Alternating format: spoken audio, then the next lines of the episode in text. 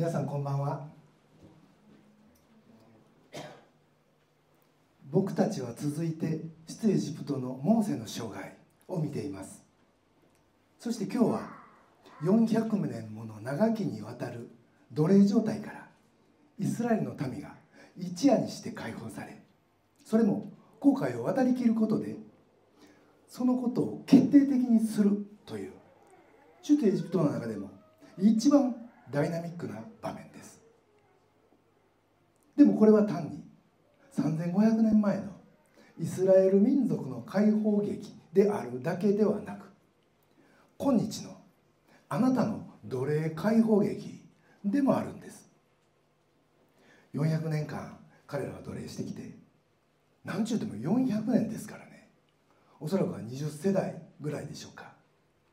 その期間奴隷してると自分たちが奴隷ということの意識すらなくなってもう子から孫へと今やってる仕事を普通に引き継いできたと思うんですね。だから僕らもたとえ奴隷状態になっててもそれに気づかず外から解放者が現れてそれを告げられて初めて気づくという実はそんな悲惨な状態にあるということがこのストーリーからも分かると思います。今日はこのシテエジプトの物語を通して一つ目に僕らは何から逃れる必要があるのか。二つ目にどうすればそこから逃れられるのか。そして最後になぜそこから逃れる必要があるのかをご一緒に考えたい。と思います。一つ目のポイントは何から逃れる必要があるのか。14章の最初の部分は先ほどお読みしませんでしたがファラオは奴隷だったヘブル人を解放することを認めました。だからヘブル人たちはナイルを離れ何百キロの道のりを自分の国に帰るべく歩き始めるわけです。そして彼らは物理的な障壁である航海にたどり着いたわけです。がその頃ファラオと役人たちはチェンジマインドします。それは改心ではなくその逆の奴隷解放という自ら下した判断への後悔で14章5節にはこうあります。ファラオとその家臣たちは民に対する考えを変えていった。我々は一体何ということをしたのかと。そして襟抜きの戦車600両を用意するわ戦車といえばもちろん戦争の道具。それも当時の人間の使う武器としては最も恐ろしい大量殺戮兵器でした。もちろん14章11節を見ればイスラエルの民はエジプト人が追いかけてくる目的については分かってました。それは彼らを墓に入れるため要は虐殺するつもりなんです。元奴隷の主人たちはかつての奴隷の後を追い。もし自分たちに伝え使えないならお前たちには死んでもらう。と言ってるわけです。それに対しヘブル人たちはどう反応したのか。14章11節以下にこうあります。我々をエジプトから釣り出したりして一体何ということをしてくれたんだ。エジプトであなたに我々のことには構わ構わないでエジプトに仕えさせてくれと言ったではないか。はあ？と思いますよね。彼らそんなこと一回も言うてないからです。この物語の初っ端モーセとアロンが荒野から最初に登場した時の彼らのレスポンスはもう大喜び大歓迎でした。4章の29節以下にはこうあります。それからモーセとアロンは行ってイスラエルの子らの長老たちを皆集めた。アロンは主がモーセに語られた御言葉を言葉を皆語り民の目の前で印を行った。民は信じた。彼らは主がイスラエルの子らを顧みその苦しみをご覧になったことを聞きひざまずいて礼拝した。これが事実です。でもそんなこと彼らすっかり忘れもう事実をねじ曲げ彼らは過去に関して妄想するだけでなく今起こってる自分たちの現在についても妄想し死ぬぐらいならエジプトに仕えてた方がましだと言い出す始末でした。皆さんここには何か本来あるべきものが抜けてると思いませんか？エジプト人に仕えるかそれとも死ぬかと彼らはこれまでも迫られこれまでは仕えてきたわけです。が最終的にそこから逃れるために行われた神の銃の技を彼らはつい先日目の前にしてきてそしてそれゆえに脱エジプト出エジプトができたわけでその神の全能と献身的な働きを思い起こし神様もう一回あなたの見業をつまり11番目の疫病を起こしてください。ぐらいの祈りがあっても当然やしその取りなしをモーセに頼むというのが筋だと普通は思うわけですがでもそんな人は一人もいませんでした。何が言いたいんか。それは本来的に僕ら人間は自由が好きや。ということです。それも主人なしの自由。自分だけに属し自分の選択以外には何の制限もない自由。それが現代版の自由の定義だ。と前回申し上げました。でも出エジプトの記者はそれは不可能だ。というんです。がこの時のヘブル人たちは現代版自由に生きてました。エジプト出てきたからにはもはやエジプト人の首輝の下にはいない。鎖にもつながれてない。彼らは国を出たんです。が彼らはまだシナイ山には行ってない。立法を聞いてません。神に仕える誓いを立ててないわけです。つまりエジプト人の下にも神の下にも彼らは現代版自由を手に入れました。が実は彼らは奴隷のままやった。ということです。え何の奴隷？どう見ても自由やん。となります。が実は恐怖の奴隷だったんです。それはどこから来る恐怖か？それは真実から来る恐怖ではなく感覚から来る恐怖。思いや想像や見たり来たり見たり聞いたりしただけのもう根も葉もないものの奴隷。まあ言うなれば妄想の奴隷。状況の奴隷なんです。モーセは言います。しっかりせよと。恐れることはないと。今日主があなたたちのために戦ってくださると。モーセには奴隷的なところはありませんでした。恐怖がないんです。彼には勇気があったし彼自身が絶対的な支配権というものをうちに持ってました。なぜかそれは日の神を見たからです。彼は今この瞬間も神と対面してる。彼はすでに神と契約を結んでその関係にあって奉仕してるんです。ここで何が言いたいんか。自由であるということは主人を持たず自分がピンであることだ。というそんな現代的な自由感は間違ってるということ。それはフィクションであってそんなものは存在しないんです。そんな中間的なものはなくあなたは神の奴隷か。それとも他のなんかとんでもないものの奴隷の2つに1つだ。ということです。もっと言うと僕らは自分の人生にあって絶対的な主に仕えてるか。それとも何か他のものの奴隷になってるかの2つに1つで他にはないんです。その中間はない。言い換えるとあなたは決して自分のものではない。これはこの出エジプトの物語が鮮明に言い表していることです。なぜならこの出エジプトの最大のテーマの一つがそれだからです。覚えておられるでしょうか？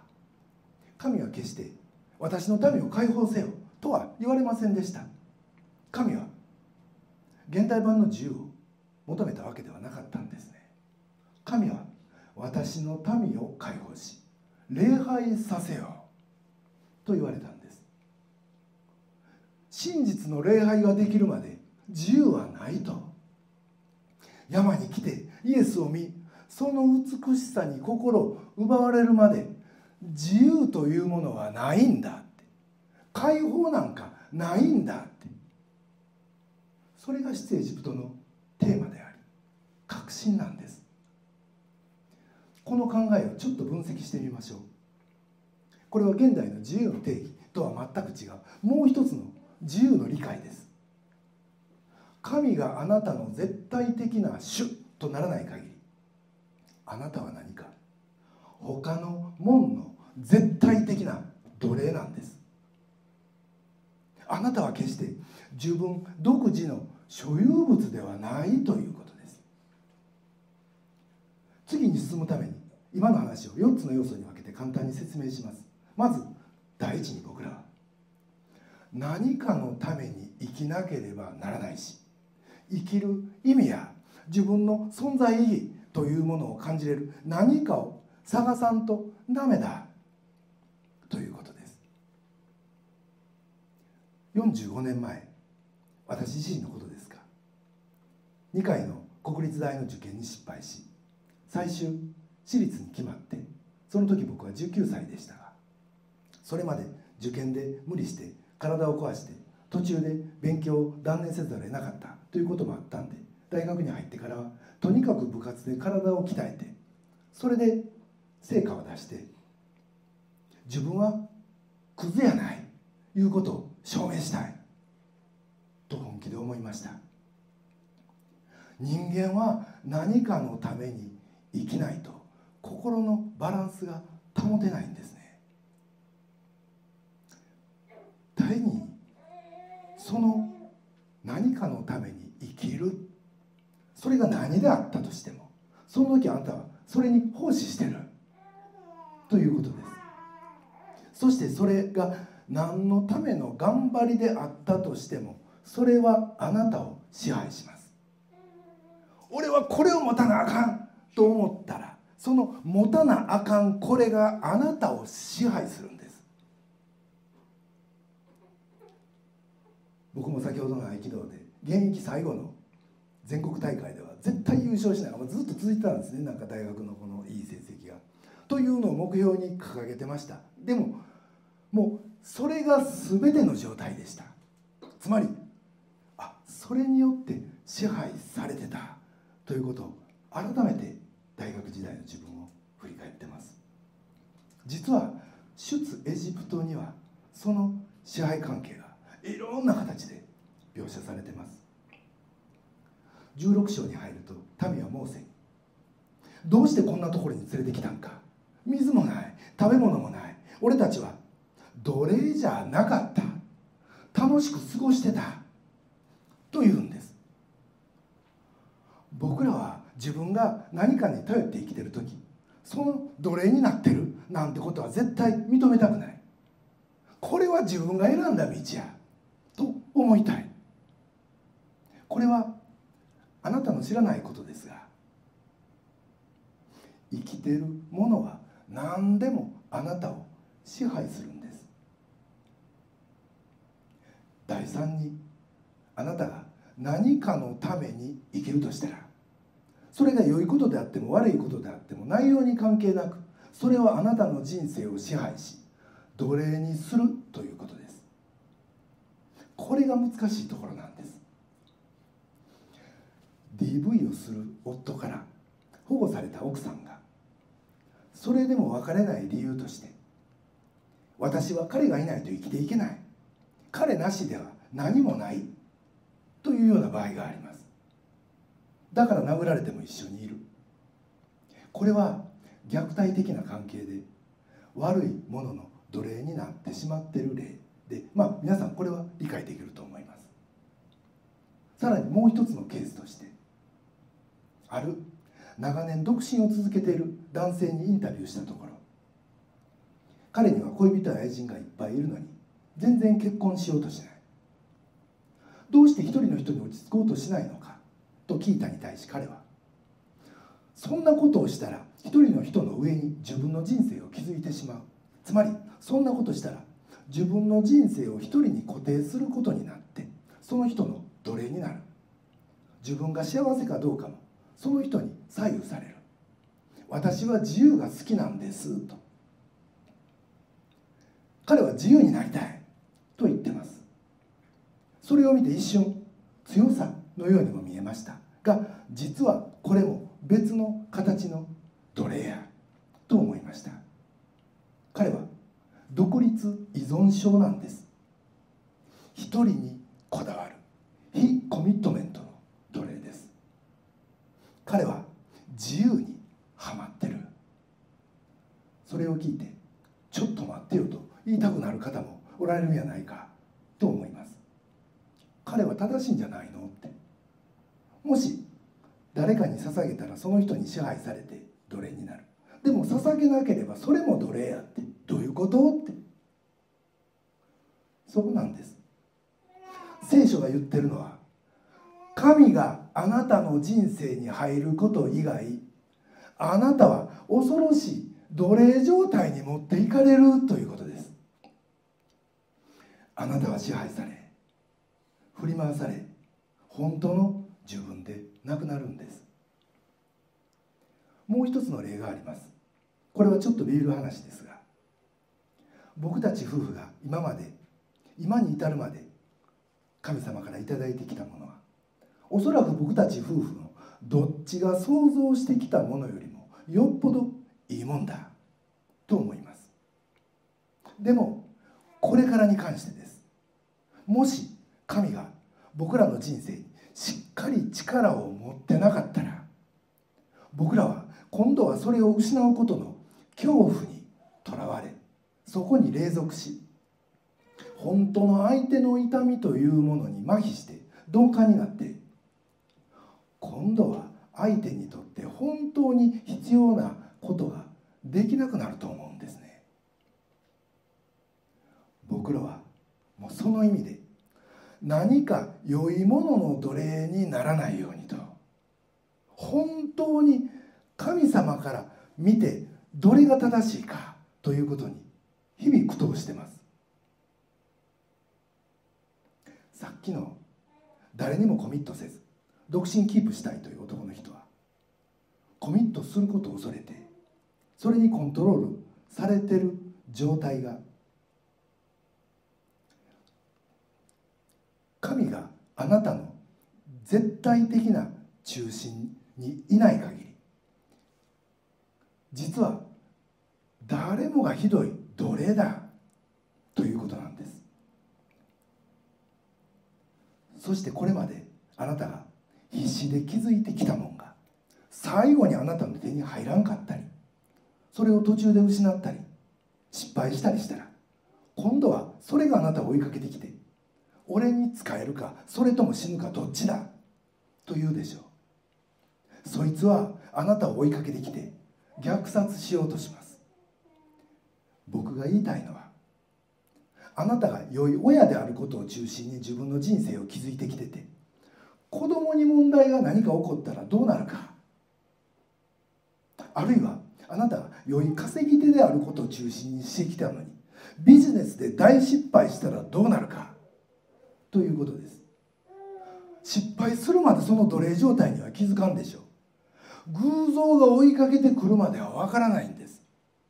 それは子供が追いかけてくるという意味ではないですがあなたの心の中に気づいたもんがあなたを追い詰め私に使えないならあなたは死ぬと残りの人生に呪いをかけるんです。一生あなたを攻撃し自己嫌悪と怒りと。それも自分自身と世に対する怒りの渦にあなたを突き落とす。それは偽りの契約の主人があなたの人生にかけた呪いです。皆さん僕らは何から逃れないかんのか。それはいつかあなたを殺す者の呪縛からそいつの奴隷状態からです。そこから逃げるには神の助けが必要なんです。いつかそれがあなたを追い詰める。その前にあなたは神の腕の中に逃げ込まんといかんのです。何から逃れる必要があるのか。一つ目のポイントです。二つ目のポイントはどうしたらそれから逃れることができるのか。ファラオは600台の戦車を引き連れて出動した瞬間にヘブル人に対して死刑宣告を下しました。が実際ヘブル人たちは追いかける軍団を尻目に乾いた海の底を歩いてまたその一方でその後を猛追するエジプト人たちは目に見えない戦士に阻まれ先に進めなくなりました。つまり彼らはヘブル人たちはそれまで死刑宣告受けてきたにもかかわらずもうその瞬間その死の宣告から全く解放されそれ以来その死は何の影響力も持たんようになったんです。イエスはヨハネの5章24節で私の言葉を聞いて私を使わされた方を信じる者は永遠の命を持ち裁きに遭うことがなく死から命に移っていますと言ってます。ここには神がどんな救いをなさるのかが書かれてます。この死から命のさっぱり感180度感がその特徴で聖書における救いというものはもうどんな宗教も持ってない全くスペシャルな方法でなされるんです。キリスト教にはクリスチャンになることの意味そのものである。もう決定的な地位の変化ポジションの変化ステータスの変化というものがあります。第一にクリスチャンになるというのは人格の変化を言うのではありません。もちろんクリスチャンとしてあんな風になりたいという思いはあるしイエスのようになることは僕らの理想です。がそれには長いプロセスが必要でもう一生かけてすることです。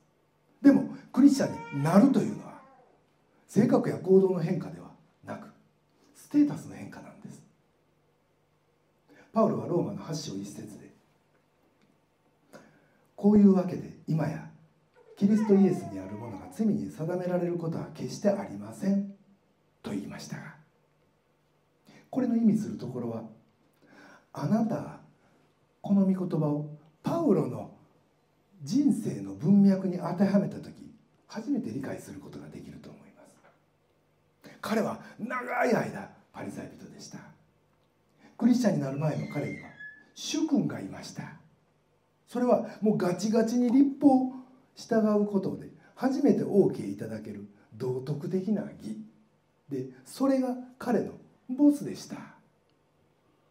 ピリピの3章で彼はパリサイ人としての偉大なキャリアを持つことで自分は人生を築いてきたんだけどその自分が人を迫害しそのことでその人の人生も自分の人生もむちゃくちゃにしてしまった。恐ろしいことをした。またローマの7章ではそのことを思い知らされて気が狂いそうになった。とも言ってます。しかし彼はキリストにあるものは今や罪に定められないとはっきり宣言するに至るんですね。実はクリスチャンになるということはもともと下されていたそんなネガティブな判決の呪縛から一瞬にして抜け出し死から生に向かう。その決定的な瞬間というものがあるんです。どうしてそんなことができるんか。とあなたは尋ねるかもしれません。でも実はこの出エジプトの物語その瞬間が描かれ描かれてるんですね。こういうことです。実は驚くべきことに神はシナイ山で神の掟を見せてこれに従うならお前たちを連れ出すと言ったわけではないんです。立法云々言う前にまず連れ出したんです。つまりこの救いは立法に従うこととは別のところにあるんですね。誰かは言うかもしれません。でも彼らは信頼したんでしょうって。そう。彼らの多くは信頼する必要がありました。ですからそれに関してはイエスでありまたノーでもある。彼らは文字通り航海の水が壁のようになったその間を通ってきました。おそらく彼らのうちの誰かはこれはすごいってモーセやからこれぐらいのことすると思ってたと言ったかもしれん。でも一方でこんなこと続くはずがないってこんな水の壁あっという間に崩れてきて僕らも溺れて終わりやろうと思った人もいたかもしれん。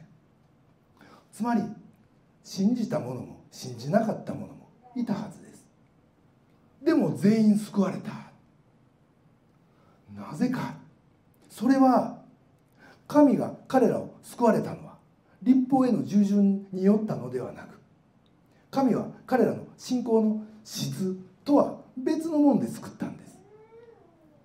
それは何か。それは信仰の対象です。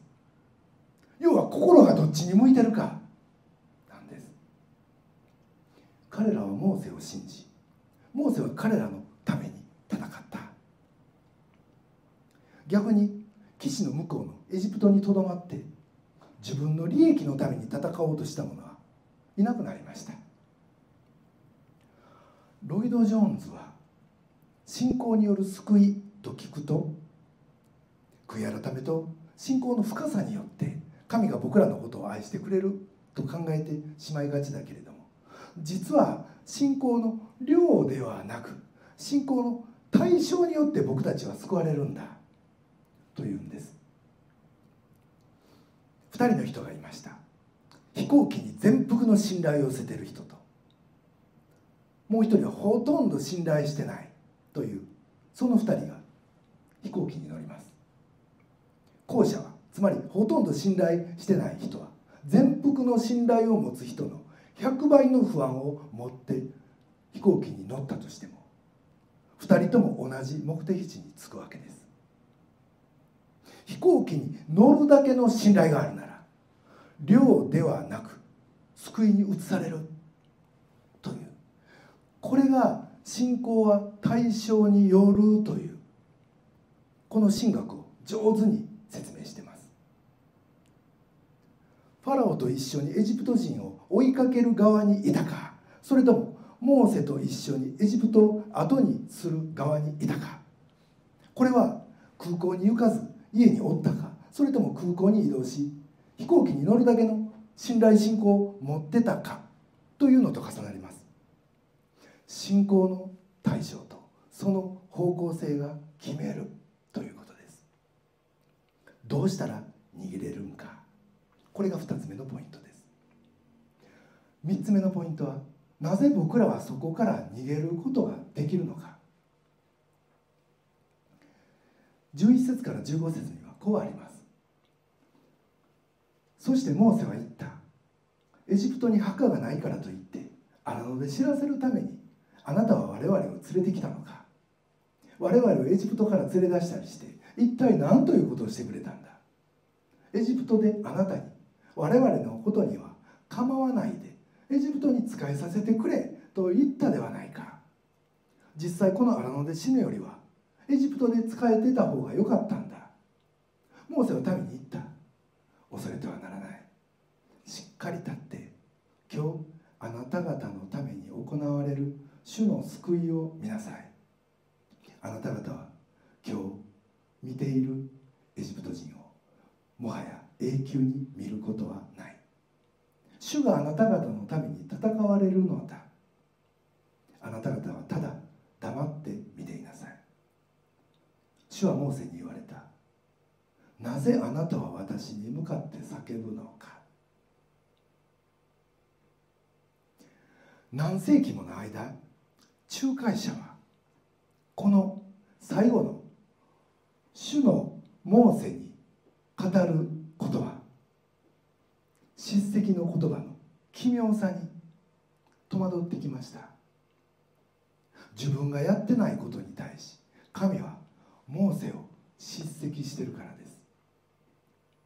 これは民の罪はモーセに帰しモーセは民のために本来民の受けるべき叱責も受けるということです。モーセはその意味でも彼らの本当の代表者なんですね。それ以外にも民が犯した大きな罪に対しモーセが彼らの罪を許してください。と取りなす中ででももしそれが無理なら私の名をあなたの書から消し去ってください。と祈る場面が出てきます。でもこれも聖書全体から通してみるとあくまでも象徴でモーセはある人を指し示すだけ。モーセはジャストその人への橋渡し役仲介者であって本体はより偉大なモーセと言われるイエス・キリストなんです。またイエスがご自分をヨナより偉大なものと読んだことがあることはご存知でしょうか？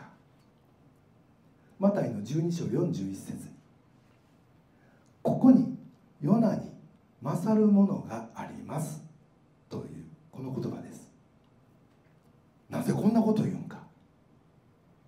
ヨナの乗った船が嵐に見舞われたのは神の正義の洪水によるものでした。彼はその時自分を投げ入れてください。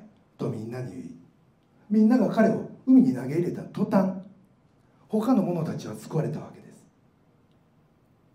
イエスがご自分をヨナより偉大なものと呼ぶ時イエスはご自分はマタイの27章46節で「我が神我が神どうして私を見捨てになったのですか?」と叫んでまさにヨナのごとくに神の怒りの洪水を経験するものなんだ。と言われてるんです。一方で私は真のモーセである。あなたがもし私に信頼を置くなら私はあなたを向こう岸まで確実に渡りきらせる。私はあなたのエクソダスを成し遂げるってイエスとヨナとモーセの類似性がここにあるんです。旧約の水というのはノアもヨナもモーセも全部影でイエスが本体なんですね。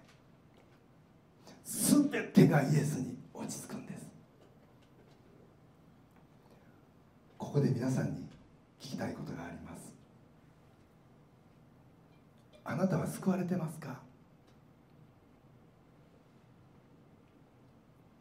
救いが必要だ。と感じていますか？神はあなたに言います。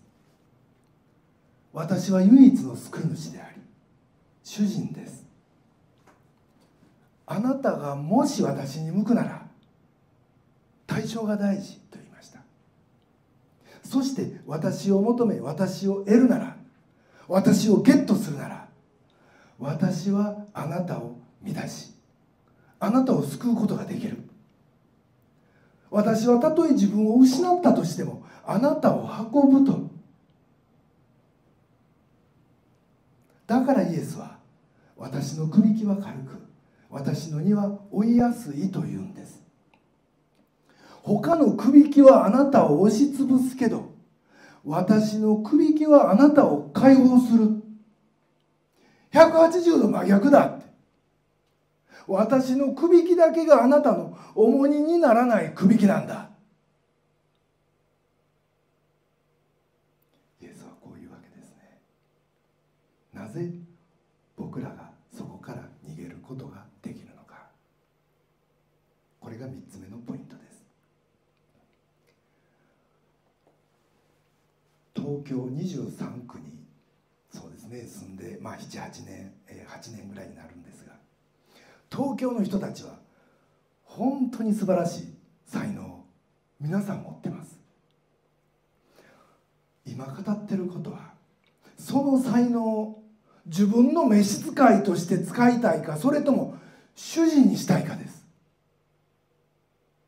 もし今あなたのキャリアがうまくいってないなら完全に打ちのめされてませんか？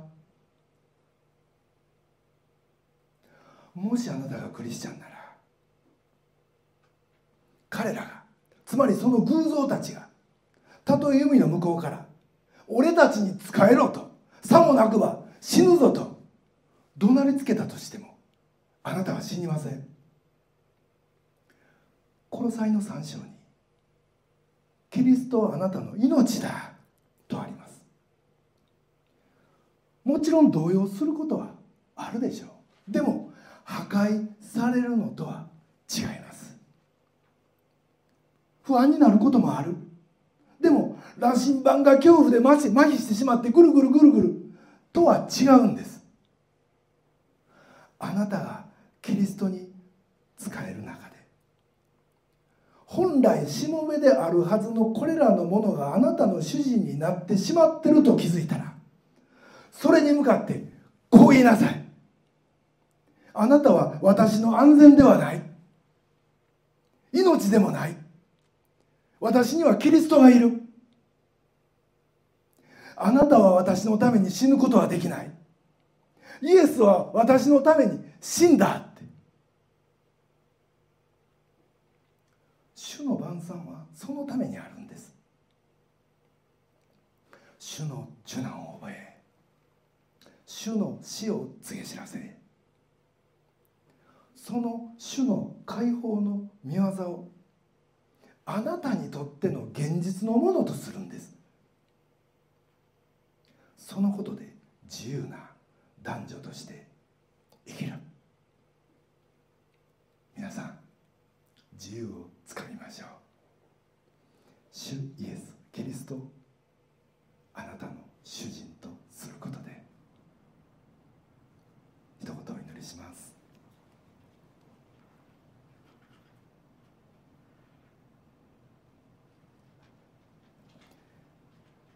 私の栗木は軽く私の荷は追いやすい。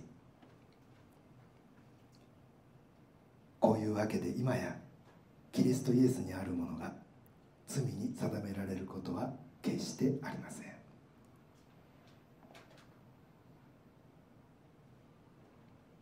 愛する天皇お父様尊き皆をあがめます。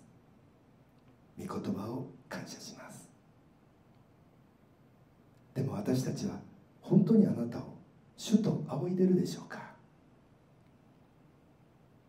私たちが日々頑張って得ようとしているものあるいは一部得たかもしれないもの間違って偶像化し知らず知らずそれに縛られてるということはないでしょうか？良いものも悪いものもサタンは巧みに姿を偶像化し私たちを支配しようとするからです。天地万物の創造主であられ全被造物の支配者であられる主よ。誠の神であるあなたを神とすることによって私たちが得ようとするキャリア幸せのベースとなるべき家庭あるいは経済がたとえそれが今好調であろうがそうでなかろうが決してそれがモンスター化し私たちを支配することがありませんように。偽りの神が誠の神に私たちの中で取って代わることが決してありませんように。どうか私たちの信仰をお守りください。誠の救い主イエスのみが私のために死んでくださったお方だからです。どうぞ新しい習慣それぞれの働き場家庭また学校において臨在のあなたが伴ってくださりどうぞあなたの栄光を表す一人一人となりますように。日々の活動をお守りください。尊き私たちの救い主主イエス・キリストのお名前によってお祈り